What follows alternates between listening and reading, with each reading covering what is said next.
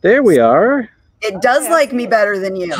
Oh, it does. But it it says we've been live for 17 seconds. So something definitely happened there that we didn't know. Do we have like two streams going, like just a few seconds apart from each other? Uh, well, good evening, everyone. And you know, the best part of your week, Jay's back. I, I'm here.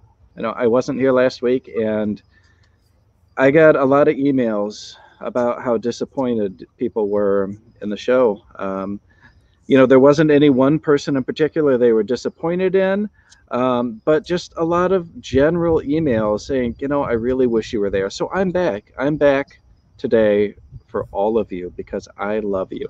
I'm back. The, the chickens are back. The chickens are back over there. They say hi as well. Heather's right over there. She says hello on the other side. Um, yeah, and this is spilling ink. I mean, this is the one thing that all of you have been living for the past five months of quarantine, and I know it. I understand. It's all I live for too. It really is that and cake.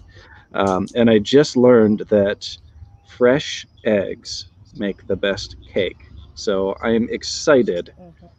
to have some cake. Heather, could you please make some cake? We we expect some Instagram pictures this week then from you of all the cakes that you're making with these fresh eggs. Well, she just said yes. no, so. oh, well, so much for that. so, so I guess I'm going to Arnie's. Uh, yeah, so this is Spilling Ink. This is your author roundtable show where we talk about writing and cake and uh, sponsors. Somebody mentioned sponsors. Does this does this show have sponsors, Katie? Does it? Well, let me check. I, I don't. It, well, i will tell you what. I'll turn things over to Katie and to talk about the sponsor stuff. It, it, does, and we have one of the best sponsors possible as our first sponsor tonight. Now we actually have two sponsors, but we'll get to the second one later because they are equally as awesome. But They're our first sponsor, right? They are equally as important. Don't you dare because you know the boss is listening. if you're listening, I know you are. It was his fault. no, our first sponsor, as always, we love Joe Compton from Go Indie Now. Go Indie Now, if you haven't already heard, is the online indie artist network. They offer exciting content weekly, monthly, and seasonally all of which highlight, support, and promote indie artists of all types. So you know we love them because that's what we are, right? We're indie authors. Well, they support indie authors and artists of all kinds. Now, you can check them out either at goindienow.com, you can check them out on their Facebook page, or go to their YouTube channel. Follow, like, subscribe, share. They are your go to for all things indie. And remember, it's always time to go indie now. Man, you're getting good at that too. You're almost like the Micro Machines guy. Do you remember him? no, you oh, know I want to be? I want to be the and there's more guy. Yes. All right. I like it. Oh, and Derek has already chimed in to say he used to make a mean Reese's Pieces cake. Whoa. I can't oh, eat that because I'm allergic to peanut peanuts, but uh, it sounds amazing, Derek. It really does. All right. So before we get uh, too off track here, I know Katie likes to, to really derail us uh, I do want to introduce our two guests today. Uh, we have Lachelle Red.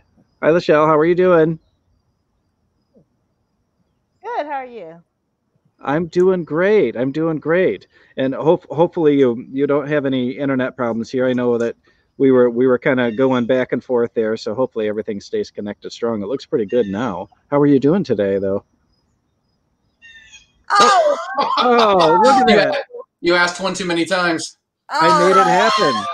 I made it happen. I did. Oh my goodness. Oh, that was my that was like my magic that I used. Yeah. So we have one lovely guest today. and their name is Glenn Dahlgren. How are you tonight, Glenn? I, am doing well, thank you. Okay, wonderful. Now, if I ask you one more time, will you disconnect as well? Don't do it. Don't find out.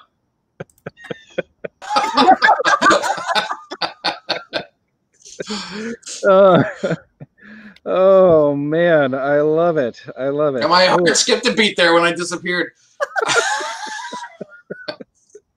oh boy, that's that's bad. That's bad. Oh, I, I I know Lachelle is trying to reconnect, so hopefully she'll be able to come back here pretty quick.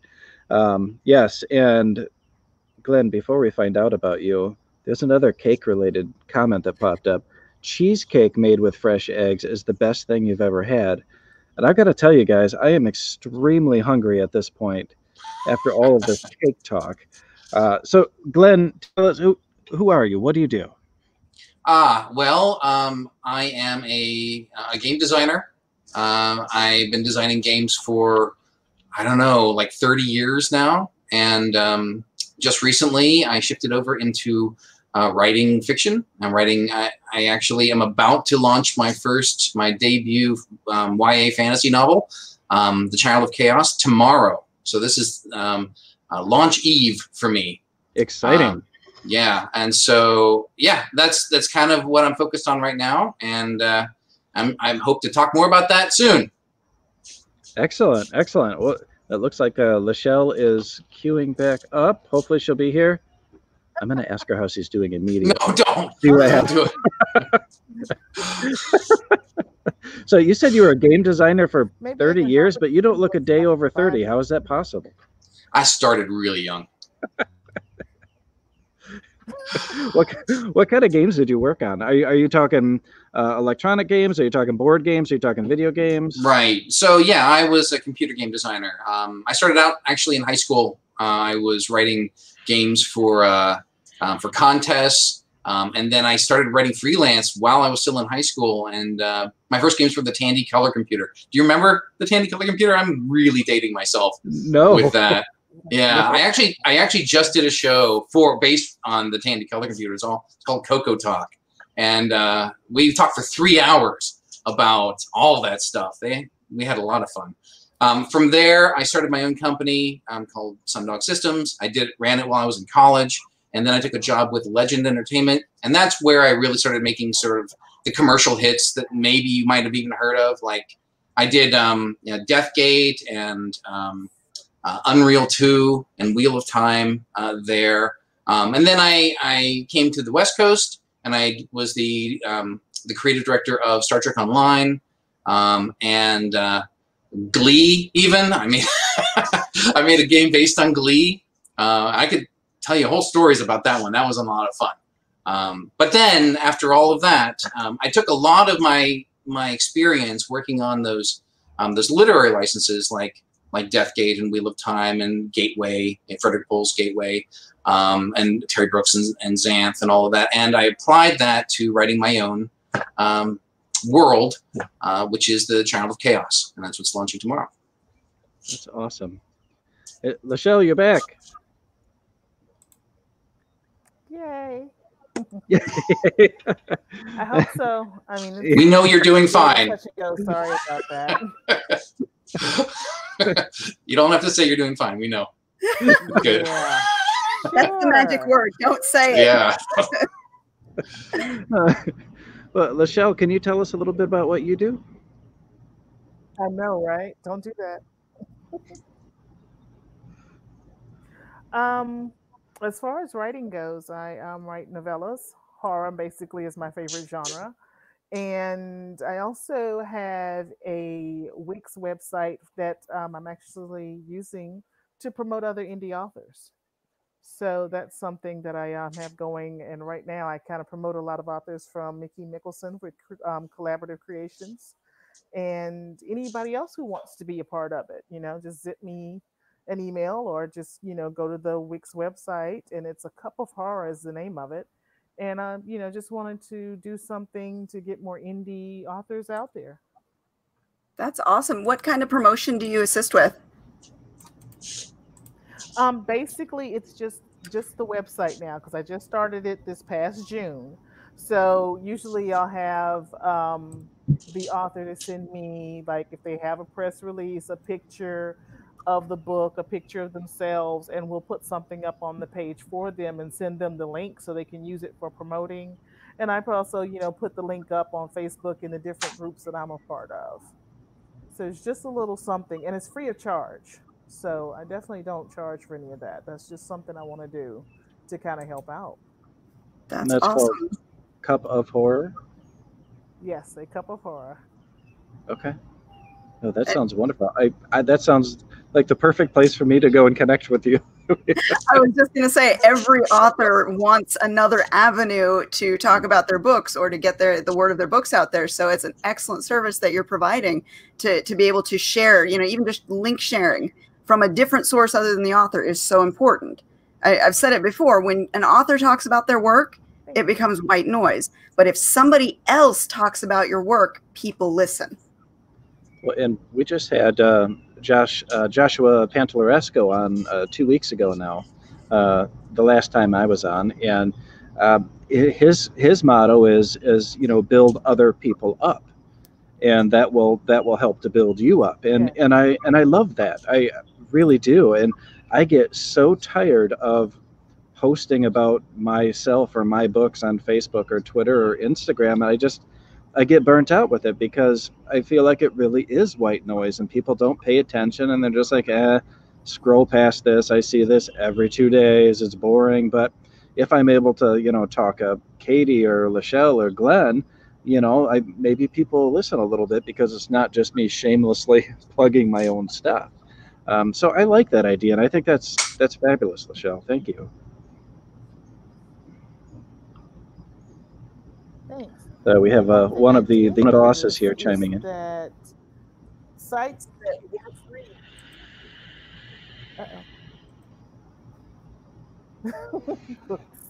One thing I did notice was that there were free services that turned to pay services. And I'm like, if you're an indie author, you can't pay, you know, coming off the bat. It can be very expensive because I used to be able to do book giveaways on Goodreads, you know, by having contests. And all I had to do was order the books and, you know, mail them to the contest winners. And now they charge for that. So you it's hard it's getting harder and harder to get your name out, you know, at a lower price or, you know, so I think that you know, helping hand is something that we need to look at indies. And, and that's something that a lot of indie authors don't consider. They may look at budgeting as, as a how do I get the book produced? You know, what is my cover art going to cost? What is my interior formatting and layout going to cost? What is my ebook conversion going to cost? What is my ISBN going to cost?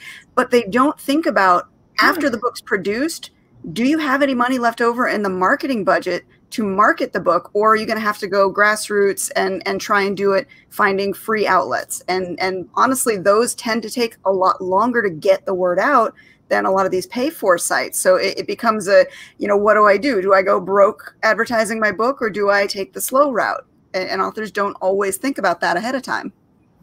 Well, and we've had, you know, over how long has this been, Katie? Three years, four years? Four years in September. Four, four years.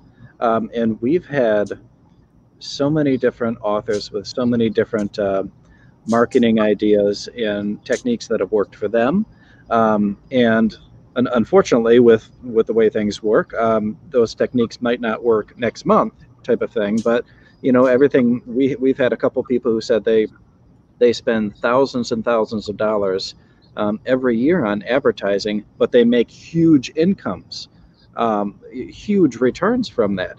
But then we've had other people that that spend very little and they use all word of mouth and, and networking and newsletters and they make a very good income from that. So it's it's it's strange. This is changing so rapidly. You know, you can't rely on on buying Facebook ads or, or buying space on, on Amazon or the um, the AMS ads.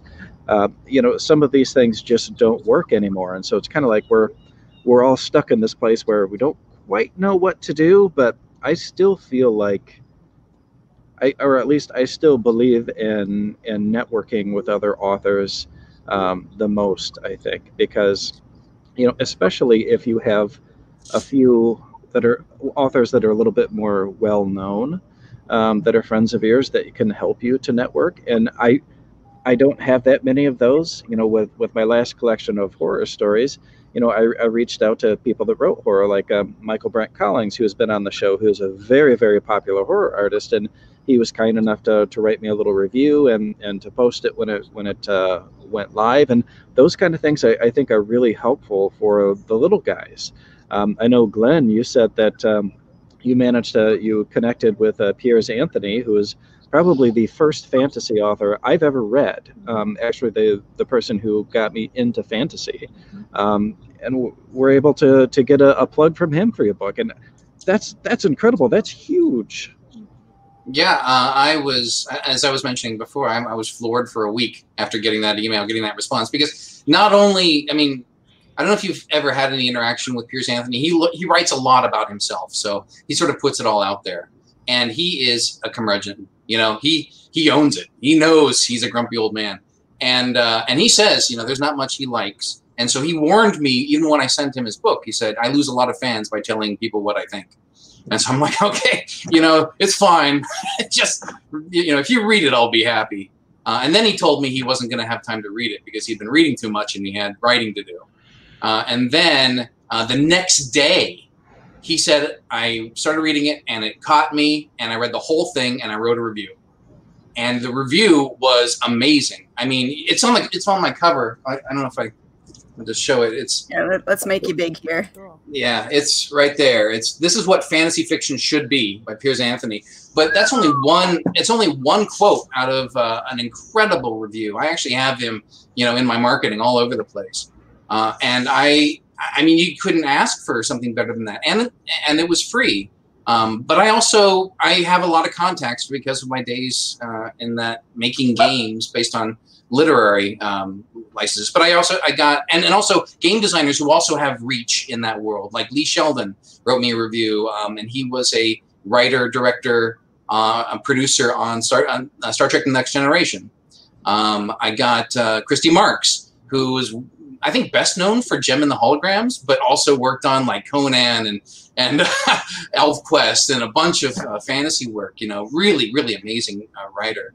Um, and even you know big name game people like Cliff Bleszinski and Tom Hall, who wrote you know, Unreal and Gears of War and, and Doom. And so that absolutely gave me a leg up. I mean, I'm getting attention to this book that I would not have if I didn't have that background. But to your point about, you know, about spending money versus not spending money, I mean, I'm at a point now where I'm about to launch a book. I need to start spending money on advertising. And the, the problem is where do you spend the money? You know, you said things change really quickly. I don't even know what they changed from, you know, and I don't know what they changed to. So I'm really worried about spending money in places that aren't really going to be effective. There are lots of classes and things out there to teach you how to do all of these advertising, but it's like, you know, it's really hard to know what to trust and what not to trust. And what you don't want to do is if you have, you know, you want to spend a little bit of money, knowing it's going to be effective. There's nothing that's going to guarantee that and the problem is it's not one size fits all. What may work for one book in one genre may not work for another book even in the same genre. Yeah. Or a different one. And, and, you never know there's a lot of trial and error involved and you have to be very specific in where you're going to spend your money and you have to look at the analytics of okay i spent this much did i get a return? What was the return? Is it worth it? You know it, it's it's like alchemy. I mean it's a black art. You really have to you know get all the pieces and figure out how to cast the right spell it absolutely is. And, and you hope, you know, you cross your fingers every time you do it that it's going to pay off. And you hope that if you spent a little bit of money, that it was worth it, or if you spent a lot of money, that you will get the return. Yep. Uh, Lachelle, do you uh, do you have any spe- uh, special marketing formula that you like to use for your books? Right now, no. I'm not gonna even lie. I just pretty much uh, I put once I have a book published and I put it on Amazon and I'm pretty much running through Facebook and doing it that way. I'm in a very rural area and it's kind of difficult, especially now, to kind of get out and do different types of book signings or whatever library here. No, we have two, but you know, the interest is not there in this area, I guess is the best way to say it. Because I've been to several of our different author and book reviews here, and you don't, don't really get a crowd. It's it's kind of it kind of like well, like you said, do you spend the money or or do you just kind of tuck it away and see? So that's something that's kind of difficult to maneuver for me for here. So they're, I'm they're, kind of learning about it, and that's why I said I started my own site too, because on the very first page of a cup of horror, you'll see where I have, you know, I've kind of plugged myself different things there. Well, and there, yeah. there are oh, oh, sorry, Katie, go ahead. I was just going to mention it, and, and, Jay, I know you know this site as well, but Story Origin is one of the places we talk about a lot as far as grassroots marketing efforts. Um, it involves a lot of newsletter swapping, a lot of um, creating reader magnets for your book, and help building your newsletter. And it's still, I can't believe it, free to use, which surprises the heck out of me because the service that they offer is worth paying for. What, what they do is fabulous but they're still free at this point. And so a lot of times when authors come to me and say, Hey, do you know any places I can go to start spreading the word? That's usually the first place I'll send them because building up a newsletter is important for your grassroots, your free marketing. Um, getting into newsletter swaps with like-minded authors who are in the same genre as you is excellent for getting your book out in front of new faces um, and being in group promotions, that kind of stuff. Those are all ways that authors can start their marketing efforts without having to dump a huge amount of money in right up front. Well, and there are there are other avenues as well. Like um, I think Lachelle, you actually mentioned uh, Mickey Mikkelson. Um, you know, he's a publicist. Uh, publicist uh, owns Creative Edge Publicity, and uh, I worked with Mickey for for a while there, and no, his idea is to try to get you in front of um, as many cameras and microphones uh, as as possible. You know, get you on as many podcasts as you can, get you on as many talk shows like this as you can, uh, get you in any magazines, uh, you know, print or electronics that he, that he can. You know, get you in front of you know library audiences, um, and I and I think that's great. Um, I, I think that the idea is that the more people see you and your name, the more likely they are to, you know, purchase one of your books or talk to somebody about you.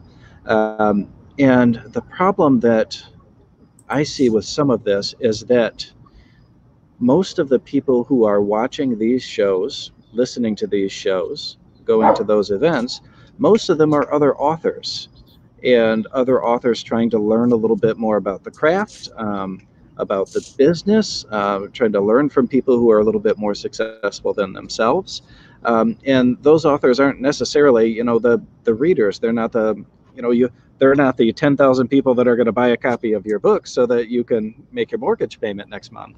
Um, so it's it's tough because I think that the publicity is is a good thing, and having people see your face and hear your voice is a good thing. Um, but it but again i don't know if that necessarily translates to sales either i think if anything it's it's it's good practice technique for us um, so that when we go to things like uh, comic conventions or to do book signings or to go to a reading at a library or a bookstore um, so that we're a little bit more comfortable speaking with people because um, that's that's that's a tough thing for for a lot of people is to talk in front of people so I don't know. Mark, marketing is one of those things that um, I've never been been able to really get a good grip on. So I basically uh, ask friends to help, ask friends for reviews, ask friends to share, and and that's what I've got. One Can note I, uh, about the personal. Oh, sorry. Go ahead, Glenn. You're well, I just I, there was something that I wanted to, to to mention. I am not affiliated with these people. I'm. I guess I'm going to plug them because um, I, they've they've done a really good job for me um, and that is uh, Courtney Cannon and her builders. And yeah. I've, I've been on a number of, of um, Facebook groups where these people didn't even know that, that these kind of things existed. And so it's worth it actually to, to discuss them. And Courtney Cannon, I, I, like hers especially because they're not paid. She doesn't go after. I mean, they are paid. You pay to, to get into it, but, but it's a low she, dollar amount. It, it's, it's a, it is. It's very affordable, and she doesn't pay for advertising. It's all about author shares and but there she gets enough of these authors to participate in these giveaways um, that you actually get a um, sort of a a very consistent return on what you put in. And I'll say, you know, at the time of uh, this time right now, I think it's like twenty five dollars to get into a builder.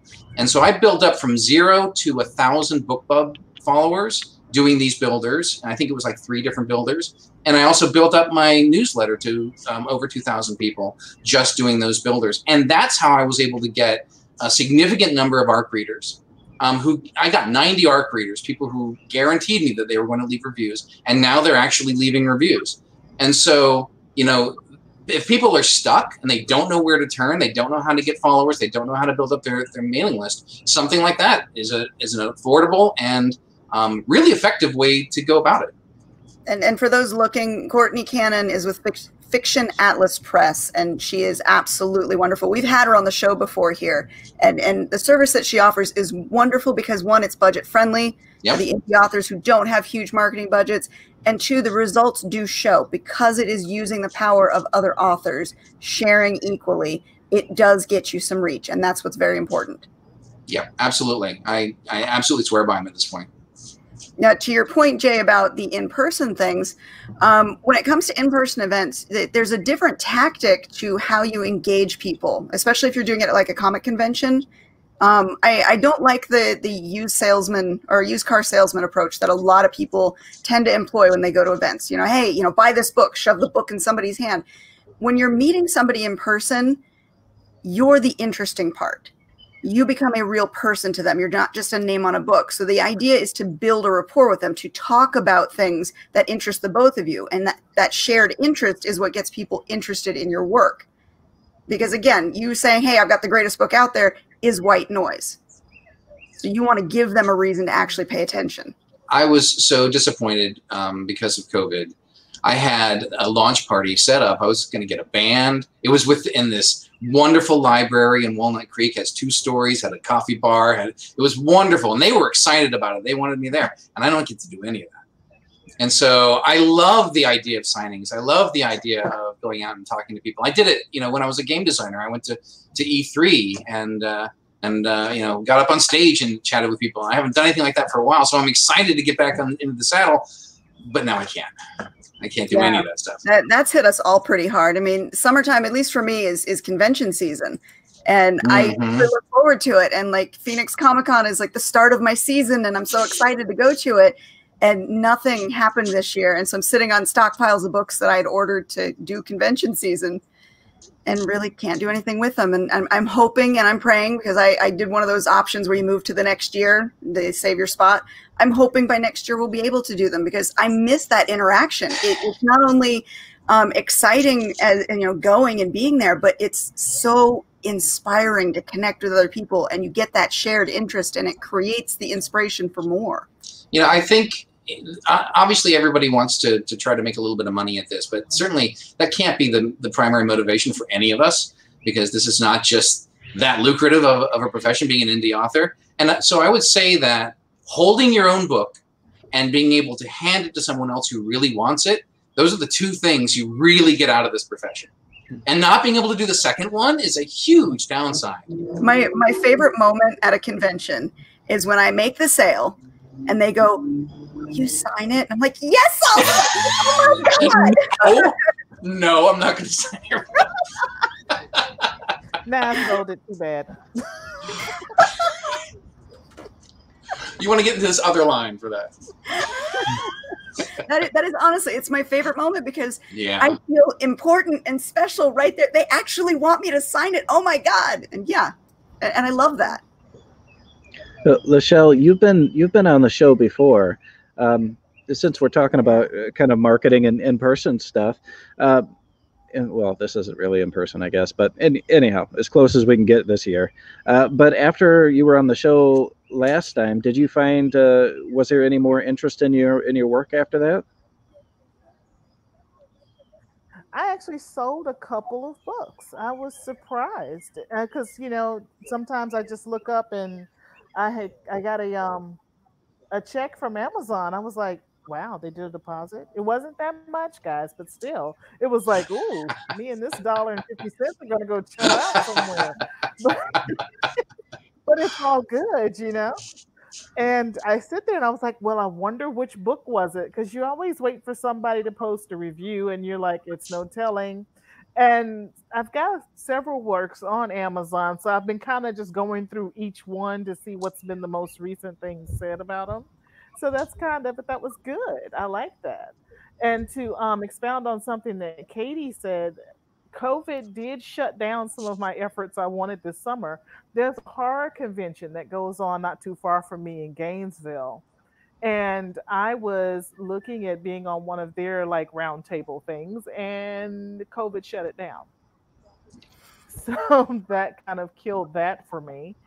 And the only other um, Comic Con we had here, we had it right before COVID and kind of wanted to get a you know i'm still working on how you know get a feel for it and i'm a little chicken too about you know meeting people i just am but i was like well maybe next year i'll be able to but looks like covid might be around for a while the, the beauty of comic-con is people literally wear their interest on their their person. And you can pick out people who mm-hmm. have similar interests to you and you can engage them based on that shared interest. And it's less like trying to sell them and it's more like conversation. You know hey that is an awesome costume. How did you put that together? Who's your favorite character on yeah. this show? And it becomes a conversation rather than a sales tactic exactly and that's something that kind of turns you off like you said so you walk with this is my book blah blah blah you're like uh-oh yeah you know and, you know especially if someone is dressed a little funky and they're promoting something one character that my daughter and I love are Bastille the Butler.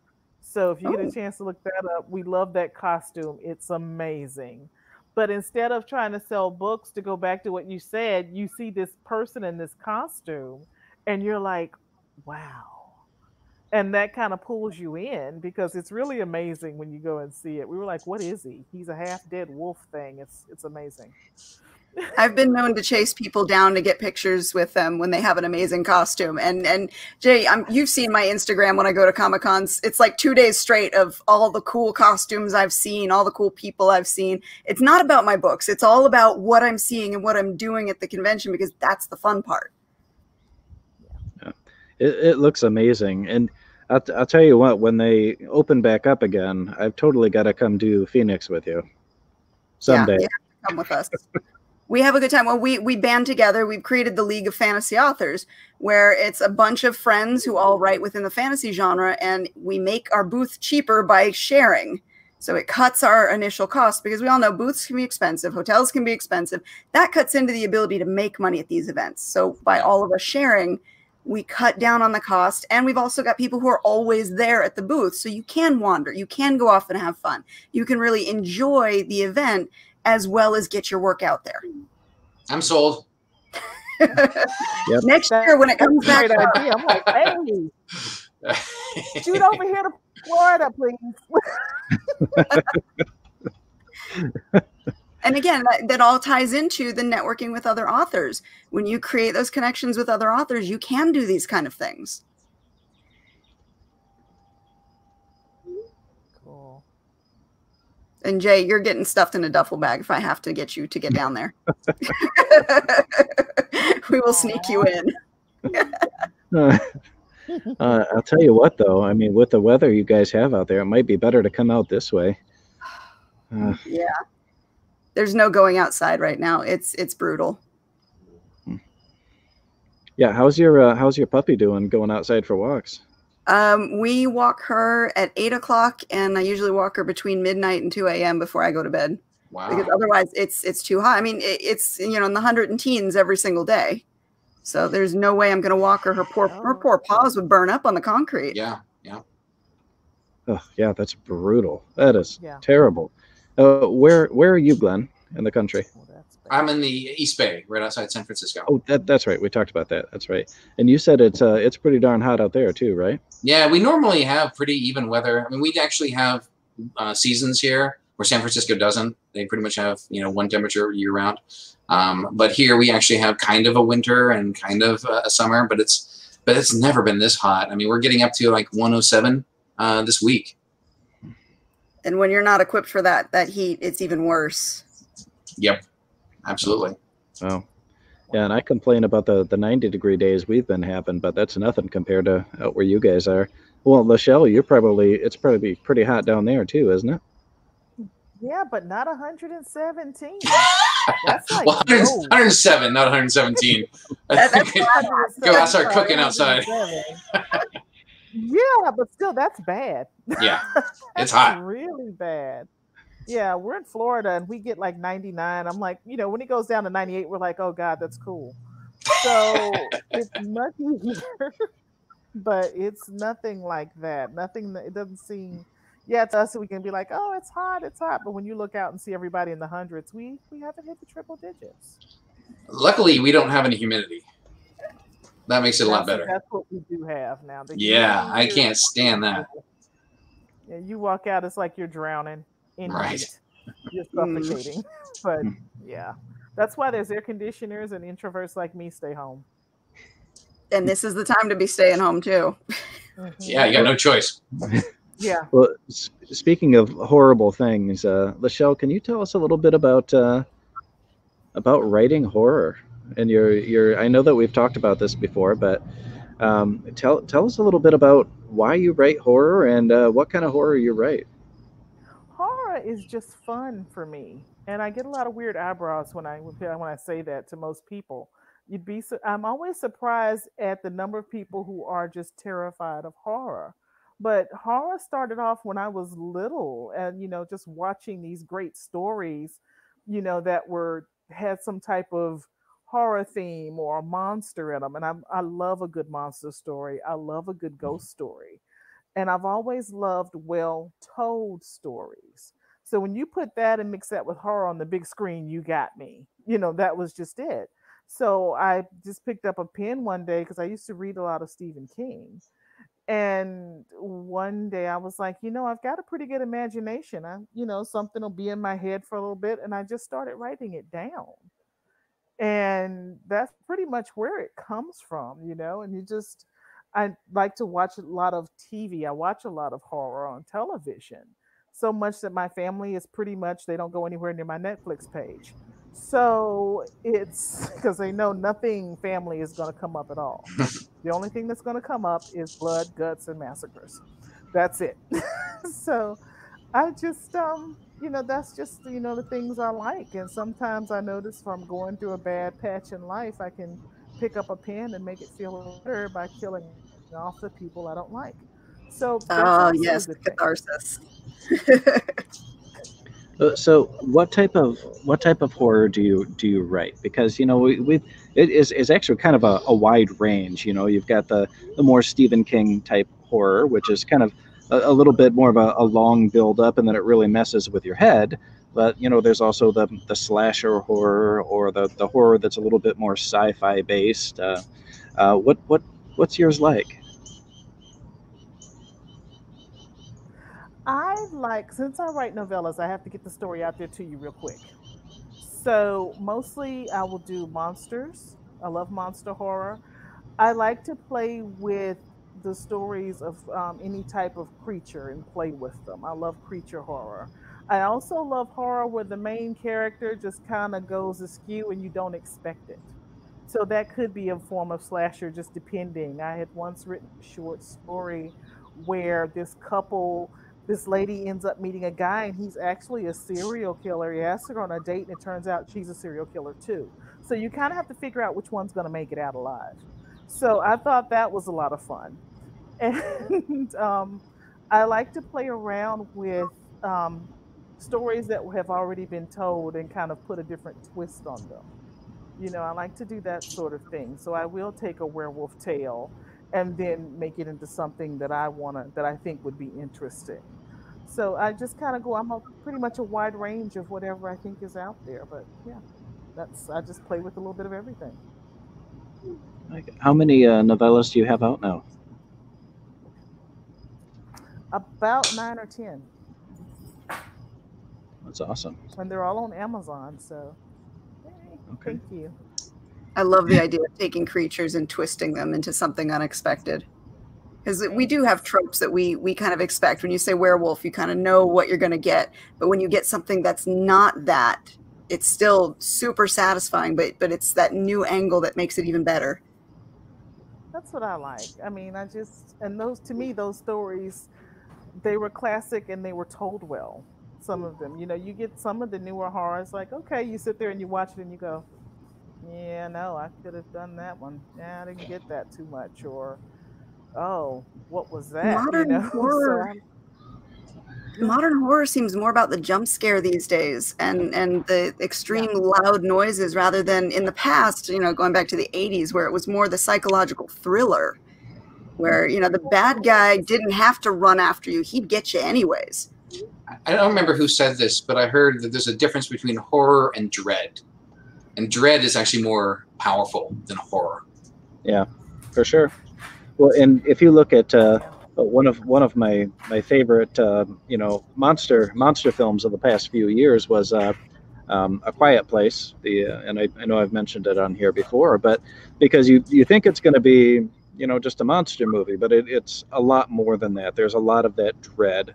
Um, there's there's a lot of that suspense that really builds up, and by the end you're wound really really tight, um, and just you know great acting, great writing all around, and I think we need more more movies like that where it's not about that one time. Okay, I'm going to scare him by you know something loud happening or somebody jumping out of a closet, but I'm really going to build a great story that's going to stick with someone and mess with their head for the next week. And and that's the kind of horror that I like, even though you know it torments me. And also, a, a horrible thing is even more horrible if it happens to a character you care about. Yeah. Oh, but heartbreaking. Yes. Yes, and Stephen King is uh was, was one of my my original Oh, horror yeah. favorites, and he was he was great at that. You know, making you think that everything was going to be just fine with this one character that you cared about, but it's not. Well, even going Not into the be. fantasy, uh, George R. R. Martin did that with his Game of Thrones series. You Uh, never knew who was going to make it out alive because everyone had a chance to die, and some deserved it and some didn't. Yes. Yeah. And that's uh, well, and and You did that's the kind of thing pass. too. They those. Oh, sorry. Go ahead, Lachelle. No, I was just saying you just didn't get attached. You could not get attached. Yeah. To his Well, and- characters, and that was great because you turned in when you tuned in, you were like, "Okay, let's see if my character makes it." it's kind of like an episode of Survivor. Well, and, and and that was that was also a lot of people's complaints though too, is they they couldn't really you couldn't get attached to a character, you couldn't have a favorite character, and uh, you know people gave him a hard time uh, about that. But you know, okay, so he's made millions of dollars, so that doesn't matter, right? Uh, but uh, but yeah, you know, and that's one of those things. If there is a unjust death or a torture of an innocent person those are kind of my two triggers that really really bother me. You know if there's a movie that you know the good guy is just being tortured for for no reason or a child is being tortured oh it's so difficult for me to watch. And that's the type of horror that i i don't like to read or or watch because it, it's just those are the the my triggers you know? I don't have that many of them but you know i think that we all have those things that it's like it's just something that you don't want to see or read because it really hits home for you. You, you have children. You have children, right? I, I do. I have four. I think as soon as you have children, you become a lot more sensitive to stuff like that. Yeah, I think so too. I think so too because my my own kids, um, and three of them are adults now.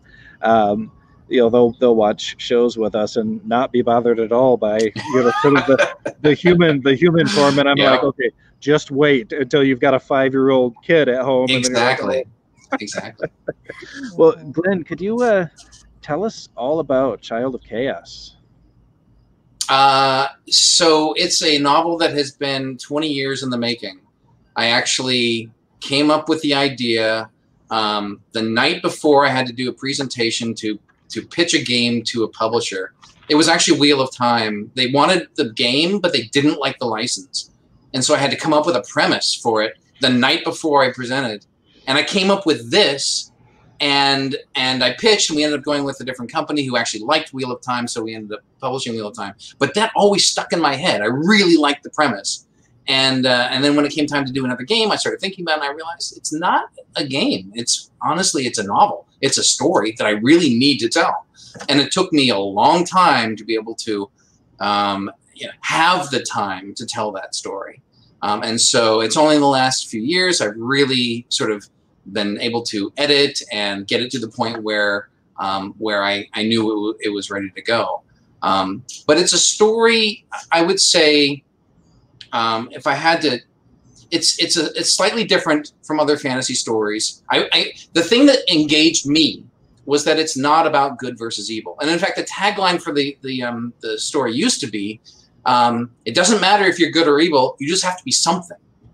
Um, because the idea was order is broken up into these um, many different religions, these many different temples, and each one has, is a different aspect of order. Good and evil are just two of the different aspects of, of order.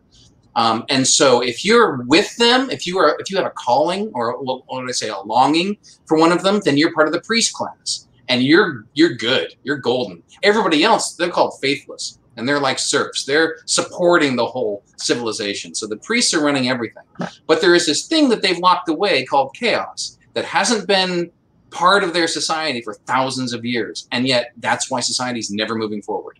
Because chaos is not just about randomness. It's about creativity. It's about things changing.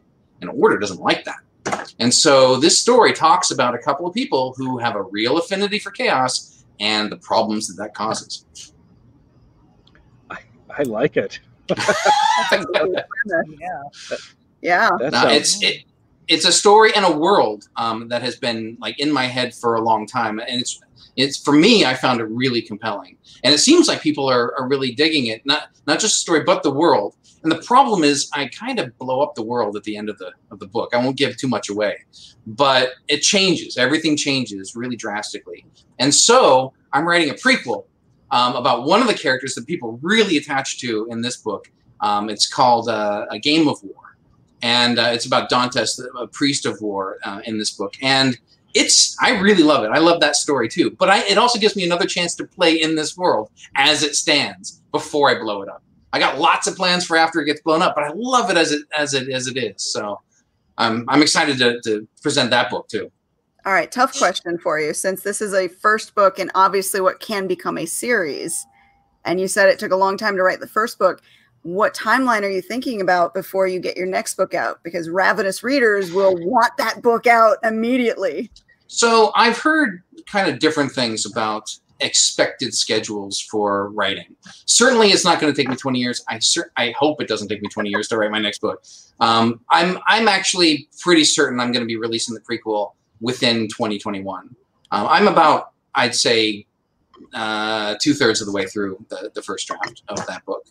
Um, but I've heard, you know, indie indie writers are kind of they feel the pressure to release like a novel a month, and I, I, I can't even understand that. I can't wrap my head around it. I mean, I go through a lot of um, iteration uh, on the the stuff that I write, and to the point where if I wrote it in a month, you would get my first draft, and it would probably not be what I'm prepared to to show anybody. And I'm not even sure I could do it. I mean, I would have to force myself to write a lot every day just to get to that point. So I kind of think that I know I can do a novel in a year. I, I know that. Um, I don't know if I could if I could squeeze that. And if I felt it necessary to squeeze it in order to make a living at this, then I would probably like it a lot less. I would like the whole profession a lot less. And then it would reflect in my work. And I don't want to do that. I don't want to follow trends. I don't want to write to, you know, market trends. I want to write the stories that I feel the need to tell and I want to do. Uh-oh. Glenn, come back to us. Come back to us, Glenn. Oh no. Oh. Point, yes, a lot of indie authors do feel the need once they get on the treadmill to keep going and going and going and going as fast yeah. as possible to maintain readership. Uh, a book a month is not something you can keep up for any length of time. And if you're doing a book a month, you are sacrificing quality for quantity. Um, that's another I, one of the, those things, though, Katie. That's just like any other uh, marketing idea. You know, when you look at the earlier days of the the 50 books to, to 20k, um, they're they're talking about that that rapid release of you know following the market, releasing it immediately, releasing it immediately, and a lot of people made a lot of money doing that. Um, however, I I do think things are, are changing a little bit, and and I, I think that uh, that sacrifice in quality has has maybe hurt some people. Well, the the the point that created this expectation of continuing to release so quickly has to do with the fact that there are more than a thousand books published every day. And so when you're competing against a market that is constantly being flooded with other books, to be able to stay on top, you do have to kind of keep your head above water. And so that's where that people feel like they have to do it the keeping your head above water doesn't necessarily mean having to have a book out every month or every two months, but it does mean keeping in the public eye, not out of sight, out of mind. And that goes towards your marketing efforts, whether it's the newsletters, whether it's the author swaps, whether it's paid advertising. That's how you keep your book in front of people and fresh while you take your time to write the book in as good a quality as you possibly can. So it, there, there's a bit of, you know, practice in there and and figuring out what actually works. But yes you should keep to some reasonable expectation of release because if you look at what george r. r. Martin everyone hates him for taking how long to write the next book. Eventually your fans will turn on you. But again though when you're multi multi millionaire i don't think he cares at all. You know i mean when you get to oh, that point that the creative person that's there, not the millionaire, but the creative person that's there, still wants to keep his readers happy.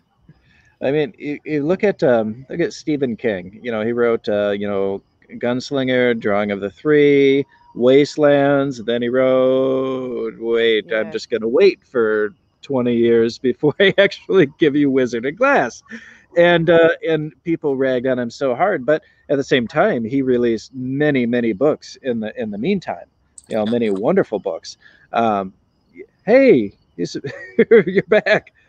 Yeah, I I didn't think I was going to be the one with technical problems. Um, evidently, we just had a power outage. It's too hot. Oh so no! Everyone's running oh, no. their their air conditioners, and so they just shut down our power, rolling oh my God. or something. But oh, so no. on my phone, at least my phone still works. Well, we uh, or not we, but I I wanted to give you uh, props too before we move off the the subject. Um, with the, with the prequel prequel, uh, so that you could explore the the character people really enjoyed, and that's something that I think um, ties right back to gaming uh, in a big way because I, I think that uh, you know following up on individual characters is something that people who enjoy gaming are really into, and people who enjoy fantasy and sci-fi are really into um, because they, they want to dive deep and go down, down, down that rabbit hole. So I think that that's a really good move for you, um, you know, as far as your career in writing. One of the comments I got was that people really enjoyed the world and they wanted more than I was, um, than I gave them in one book. And so, yeah, absolutely. That's one of the reasons I wanted to write this book is because there is a whole um, relationship there that I wanted to show inside the society. That I do I do talk about that in, in um, the Child of Chaos, but I don't really get into as much depth as I, I, I knew I needed to. And so the prequel allows me to explore that. And so the people who love the world, I think, will really enjoy um, the prequel. That's excellent. So, you have any thoughts on this fast to market treadmill? Uh, me, I, I didn't get your answer. I was actually really looking forward to hearing what you were saying as I was trying to reconnect. Um, I, I, mean, I, I think I, I, I laid out my position on fast to market. It's like, uh, you know, it, it depends on why you're doing it, I suppose. Um, you know, what do you want to get out of it? And I think my goals are different than other people's goals in writing rapidly and getting out to market. I do think that when it's ready, you should go. And I think I didn't do that for Child of Chaos. I think I waited longer than I needed to um, because I was just not. I wasn't. I always felt it could be better, and and for you know when you make computer games, there's always one more bug to kill, and uh, I was perfectionist. I, I did not want to ship until I knew it was ready, and so it was really hard for me to let those go. And for books, and especially because you know book is all you. You don't have a team there that's sort of supporting you or building you up. It's it's your words there, and so it's if someone reads it and they don't like it, it's on your shoulders. And so I wanted to make sure it was a best representation for of me. And I think I should have I should have sort of bit the bullet and gone forward before I did. Sometimes um, perfect is the enemy of good. Exactly. Exactly. And so so anyway, I'm next book. I'm not gonna. I, I, am gonna get it out there faster because I think people like my writing now. I would. I didn't know. I wasn't sure, but I think now I'm pretty sure. Lachelle, what do you think uh, about this fast release idea?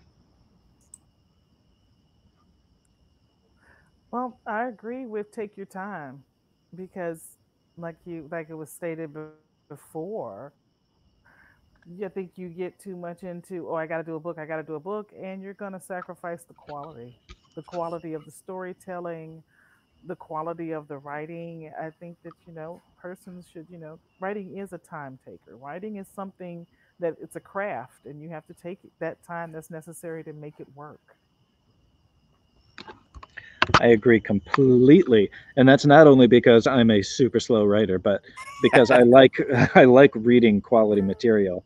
Um, I'm actually co-writing a book right now, and uh, we have a working title now at last. Um, I think our, our title is going to be Hollow or The Hollow. It's kind of a uh, paranormal thriller slash horror type thing. I don't know, Rebecca, you can uh, correct me if you if you want to on that. But uh, but it's it's been a lot of fun, and it actually, you know, Glenn, you just said, you know, when you're when you're writing a book, you're you're kind of all on your own. It's all on you. But I feel like I have as a as a co-author, I, I, feel like I have a partner, somebody to help me with this, and, and it's actually really a cool feeling. It's the first time I've done this, so um, it's nice to have someone to support you and to and to help you with your ideas and and uh, give. Oh wait, hang on. Oh, she's answering me. Hollow supernatural horror. Yes. Um, but anyhow, it, it's really great to have a to have a partner. I think that's uh, awesome. I, I don't think that everyone can write like that, but it's been good so far. We haven't had any clashes yet. So. Yeah, writing partnerships are, are a relationship. So not all of them work out well. Some of them are beautiful. So it's good that you guys are working out. I can't wait to hear more about this book. I think it's going to be pretty cool. It's uh, you know, it's it's my kind of horror where it's. Sorry, you guys can probably hear the dogs barking. I just tuned it out at this point. Um, but uh, you know, a lot of it is based on actual events. Um, this is a one of our very best friends. Is kind of a um, yes, my partner is so amazing, Rebecca. Uh, one of my very best friends is is kind of a magnet for paranormal activity in her life, and so she has experienced just some really wild stuff, and uh, you know, sent me some accounts of the things that she's gone through, and I've taken these and and kind of created this um, paranormal structure out of them. And so then now we're we're writing the the story within that. And so it's going to be it's going to be a really cool thing i think. I think that people will enjoy it a, a great deal. Uh, what about you katie? What are you writing? I am working on the fifth asset series book right now. And i actually this week i finally got writing time and and i'm normally a person who writes a thousand words a day but lately because life has taken drastic turns, I haven't had my typical writing time. So it's been almost a month that I haven't been able to write anything. And I made a post about it on Facebook where it really affects me when I can't write. I was getting really grumpy, I was getting short with people. And just this week, finding that time to write, it, there was a noticeable change in my attitude. So I, I needed the creative outlet as a, a way for me to just, you know, decompress a little bit. Yeah, for sure. Well, Lachelle, what are you working on right now? Do you have any new releases coming up? No new releases. I'm actually working on a Medusa type chronicle. And what I've done is taken the original Medusa story and um, twisted it a little bit, like I like to do. And right now, she's just in New Orleans. That's as far as I've gotten, but um, she's no longer, you know, in the underworld anymore. She's out and she's trying to wreak havoc on those who, you know, did her wrong. But she's doing it, she's waking up in a different time period. So I'm kind of working on that right now. Medusa is such a fun character to work oh, with. My God, one of one of my favorite pictures is the um, um, the picture of the Medusa statue, and it's uh, nude Medusa, very very proud, holding holding some guy's head. And I'm like, yes, I love this because if you know the story of Medusa, it's it's total yeah. crap. Uh, but so anyhow, I want to see Medusa exacting her revenge. yeah, she got wronged in so many ways. So yeah. nice to see her get hers.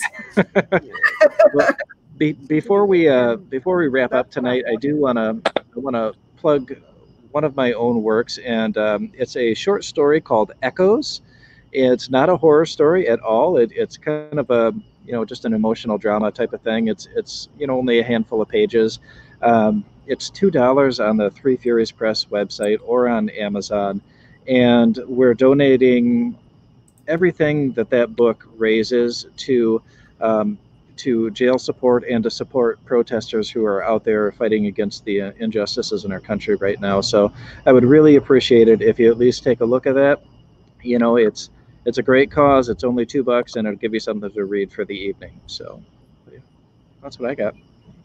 All right. And before we go, we should also give a shout out to our second sponsor, who is just as important as the first, Jay. I'm a sponsor now. no, but you made the comment earlier, so I had to I'm under the new sponsor, guys.